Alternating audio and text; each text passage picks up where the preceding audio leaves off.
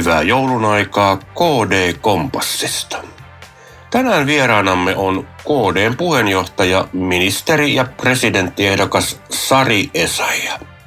Olen Ismo Porttiin ja kyselin Esajalta, minkälaisin toimin ja tavoittein KD pyrkii olemaan johtava perhe, yrittäjyys ja hyvinvointipuolue. Kysyin myöskin sitä, mitä oppeja huippuurheiluuraltaan Esaja on parhaiten voinut hyödyntää politiikan saralla. Mitä jouluperinteitä Sarilla ja perheellään on? Tervetuloa mukaan!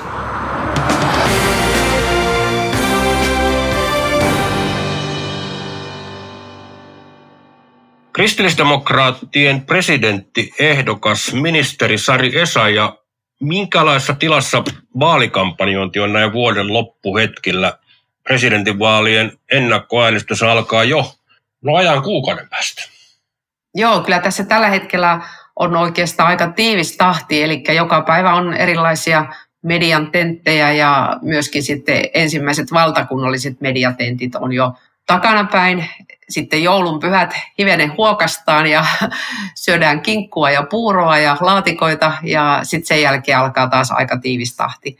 Sä olet kesän jälkeen useammassa puheenjohtaja puheessasi linjannut haluavasi kristillisdemokraattien olevan johtava perhe, yrittäjyys hyvinvointipuolue. KDn puheenjohtaja maa- ja metsätalousministeri Sari Esa ja avaatko tarkemmin, minkälaisin tavoittein tein ja toimin puolueeseen voisi päästä johtavaksi noilla yhteiskunnan tärkeillä sektoreilla? No perheteema on tietysti meidän puolueen ihan sitä ideologista ydintä ja tietysti tänä päivänä niin ennen kaikkea on todella tärkeää pystyä niin kuin varmistamaan, että meillä perheet siitä kasvatusvastuustaan ja lasten kasvattamisesta ylipäätään selviävät, että tämä aika on niin kuin haastanut niin paljon vanhemmuutta ja myöskin sitten voi sanoa, että yhteiskunnan tuki perheille on aika vähäistä, jos miettii ihan vaikka siltä varhaislapsuudesta lähtien, että me edelleenkin suomalaisessa yhteiskunnassa tuetaan alle kolmenvuotiaan hoitoa kodin ulkopuolella kolme kertaa enemmän kuin kodissa, jolloin tietysti on kysymys ideologisesta valinnasta. Ja tietysti olen tyytyväinen siitä, että tämän hallituksen aikana niin ei ole tarvinnut käydä sitä keskustelua kotihoidon tuen poistamisesta tai, tai lapsilisien leikkaamisesta, mikä niin kuin yleensä on aina kohdistunut perheisiin. Ja juuri se, että me nähdään kristillisdemokraattisessa se, että perhe on niin kuin se yhteiskunnan kaikkein merkityksellisin hyvinvointiyksikkö ja sitten taas niin kuin yhteiskunta voi tukea sitä perheen hoiva- ja kasvatusvastuuta. Että meistä vasemmalla olevat puolueet niin mielellään näitä asioita teettäisivät yhteiskunnalla. Meidän mielestä nämä kuuluu jokaiselle yksilölle itselleen. Vastuu on itsestä ja lähimmäisistä ja siksi sitten yhteiskunta voi omalla tuellaan auttaa jaksamaan siinä tärkeässä tehtävässä. Sitten jos ajatellaan yrittäjyyttä, niin meillähän on iso joukko PK-yrittäjiä meidän toiminnassakin mukana ja voi sanoa, että, että jos vertaa taas niin ehkä meistä oikealla oleviin puolueisiin, niin meillä selkeästi tämä PK-yrittäjyys korostuu. Eli me ymmärrämme hyvin sen, että se yrittäjä on ihan samassa veneessä sen oman työntekijänsä kanssa ja useimmiten vielä tinkiikin siinä sitten siitä omasta, omasta niin kuin yrittäjätulosta, jotta pystyy varmistamaan hyvän työntekijän. Ja siinä mielessä niin kuin ne meidän ratkaisut on nimenomaan niitä PK-yrittäjien ratkaisuja, että meille se ensimmäisen ulkopuolisen työntekijän palkkaaminen ja siihen liittyvät velvoitteet ja niiden helpottaminen, ne on ihan siellä kärjessä. Ja sitten tietysti tämä hyvinvointi, että mehän erinomaisen tuloksen teimme näissä ensimmäisissä hyvinvointialuevaaleissa ja meidän jäsenistössä on erittäin runsaasti terveydenhuolto- ja sosiaalipuolen ammattilaisia ja tämä hyvinvointiteema on meille kyllä niin kuin ihan lähtien siitä, että meillä panostetaan siihen ennaltaehkäisyyn ja mieluummin siihen, että asioita korjataan ajoissa ja terveyden edistäminen on meille tosi tärkeää, että näitä kautta me loppujen lopuksi yhteiskunnassa saadaan niin kuin ne kaikkien suurimmat säästöt aikaiseksi.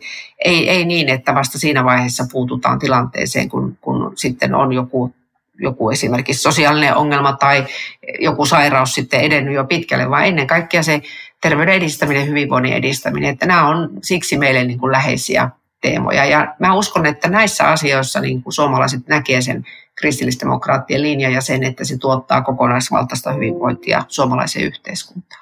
Puolueesi on mukana nyt Orpon hallituksessa, jossa itse toimit maa- ja metsätalousministerinä.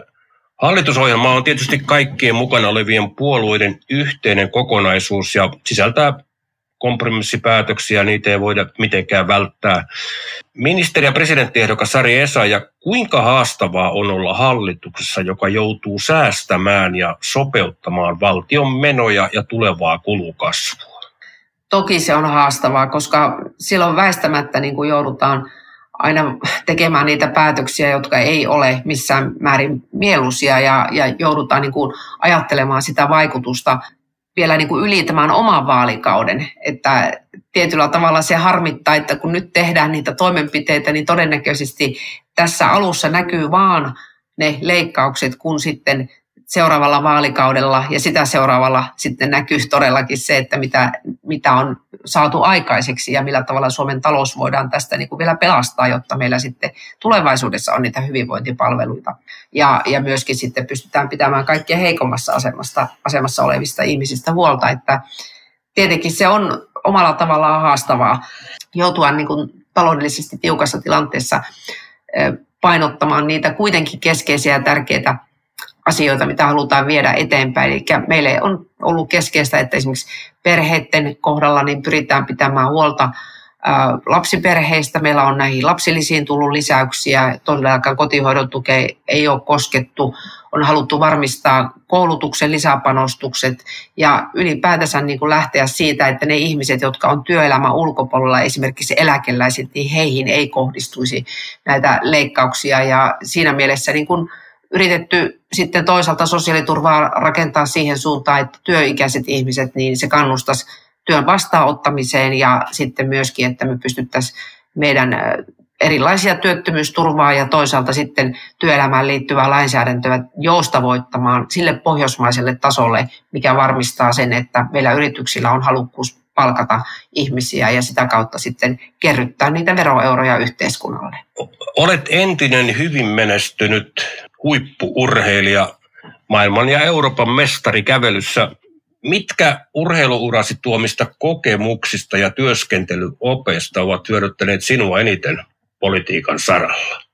No kyllä varmaan sellainen niin kuin pitkäjännitteisyys ja ylipäätään työn tekemisen kulttuuri, että, että kestävyyslajeissa niin siellä pitää vain jaksaa niin kuin tehdä paljon rutiineja ja toistoa ja kilometrejä ja siinä mielessä niin se on oikeastaan aika samantyyppistä kuin politiikassakin, että, että tässäkin pitää jaksaa purtaa sitä pohjatyötä ja tehdä välillä pitkääkin iltaa, että, että kyllä se sellaista, sellaista on. Ja sitten toisaalta tässä politiikan puolella niin nämä on kuitenkin niin kuin hyvin pitkälti sellaisia yhdessä ratkaistavia asioita, että siinä mielessä sitten taas eroaa jostakin yksilöurheilusta, että politiikassa tätä tehdään kyllä tiiminä ja, ja sitten yhdessä pyritään löytämään niitä parhaita ratkaisuja ja kyllä täytyy sanoa, että omalla tavallaan niin urheilutaustasta on varmastikin jonkinlaista hyötyä myös tähän politiikan tekemiseen. Minkälaisia perinteitä sinulla ja perheelläsi on joulun vietossa sarjassa? Meillä on varmaan aika samantyyppistä kuin varmaan suurimmalla osalla suomalaisista, että, että siihen kuuluu hyvät perinteiset jouluruuat ja yhdessä, yhdessä syöminen, saunominen, ää, aattoilta ja sitten kyllä me käydään aattoillan kirkossa ja aika usein sitten vielä kotona luetaan jouluevankeliumi. Ja jos lapset on kotosalla, niin sitten ehkä musisoidaankin, kuunnellaan lauluja tai sitten itse lauletaan. Että kyllä siinä on monenlaista mukavaa siinä aattoillassa ja jossain vaiheessa sitten joko lahjat on ilmestynyt kuusen alle tai, tai sitten joulutonttu on käymässä. Hyvää joulua sinulle ja perheellesi. Kiitos samoin oikein hyvää ja siunattua jouluaikaa.